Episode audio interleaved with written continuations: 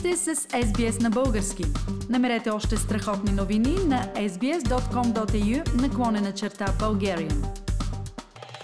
Утре е отдавна чаканият, но силно успорван пряк вътрешен избор за председател на Българската социалистическа партия. Трима от общо петимата кандидати вече се отказаха заради неравните условия, при които трябва да се борят с сегашния лидер Корнелия Нинова. Каква е стоеността на този избор за БСП, а и за българския политически живот?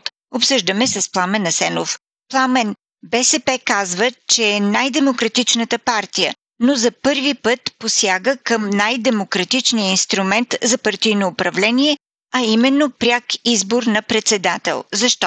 При българските социалисти думите и делата рядко са едно и също, Фили. Трябва да внимаваме какво казват, но още повече какво правят, ако искаме да знаем какво всъщност става. Фактите сочат, че българската левица е до някъде демократична, само когато е българска социал-демократическа партия с дядо Благоев начало. От 1919, от как се откъсват тесните социалисти или просъветските комунисти, чието пряк потомък е Българската социалистическа партия, те винаги носят силен тоталитарен рефлекс. Това включва некадърни революции, тероризъм, бандитски актове и държавно насилие, плюс емблематичното за тукашната левица национално предателство в името на руската кауза, както и пълна неспособност да се управлява в демократична и пазарна среда. Да споменем само правителствата на Луканов и Виденов, които през 90-те години на миналия век докараха страната до две национални катастрофи в мирно време.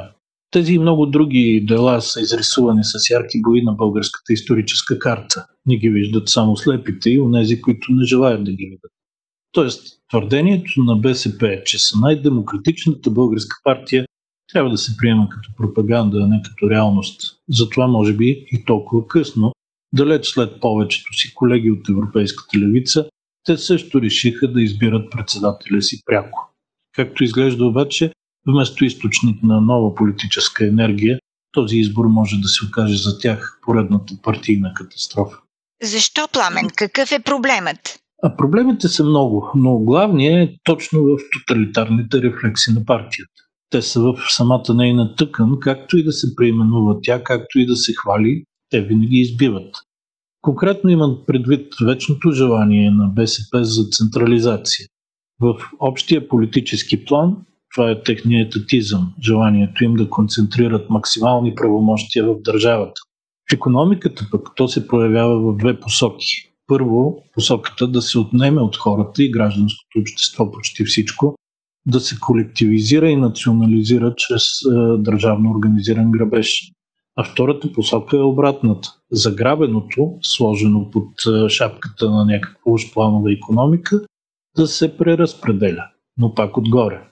В обществен план пък БСП има рефлекс да прикрива провалите на тази неработеща система с активна пропаганда.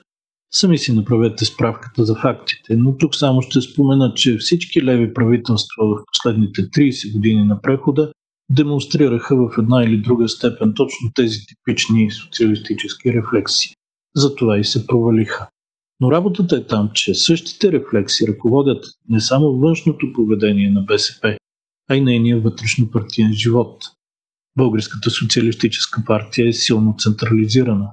Не само партийните пари са в ръководството, но и решенията за всичко, включително кои кандидати да се издигат на местните избори, се взимат на върха. Уж от колективни органи, но фактически пряко от председателя и хората от най-близкото му окръжение.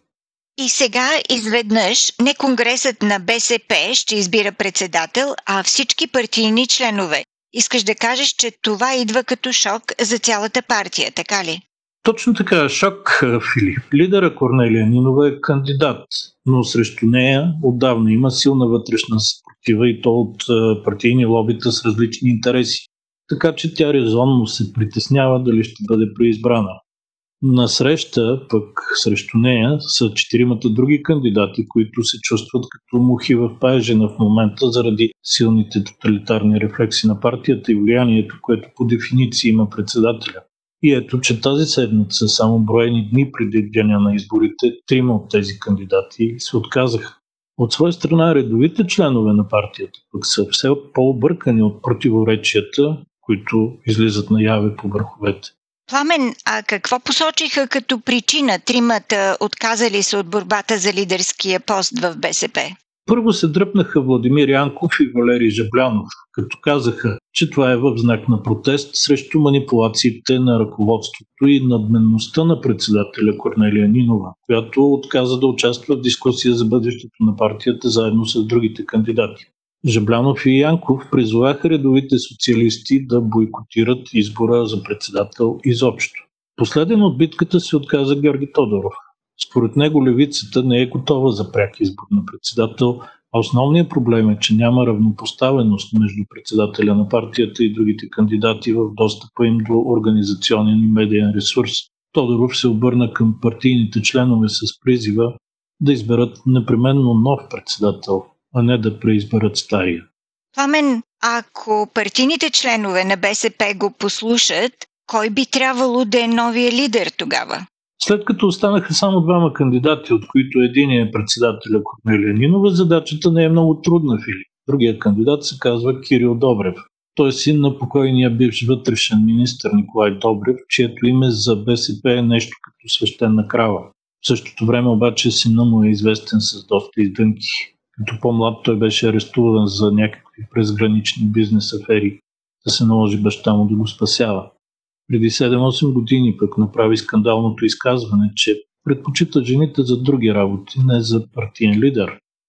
Сега Добрев казва, че ще се бори до край, въпреки безумията около самата организация на избора. Както става ясно, липсва, например, изцяло информация колко точно са редовите социалисти с право на глас. И също е, става ясно, че информацията, къде се намират всички около 1000 избирателни секции, са получени от альтернативните кандидати едва в сряда тази седмица, докато председателя отдавна разполага с тях. С други думи, Фили, съмнявам се, че този първи пряк избор на председател на БСП ще доведе до смяна на сегашния лидер. Мисля, че това още не е края на Корнелия Нинова.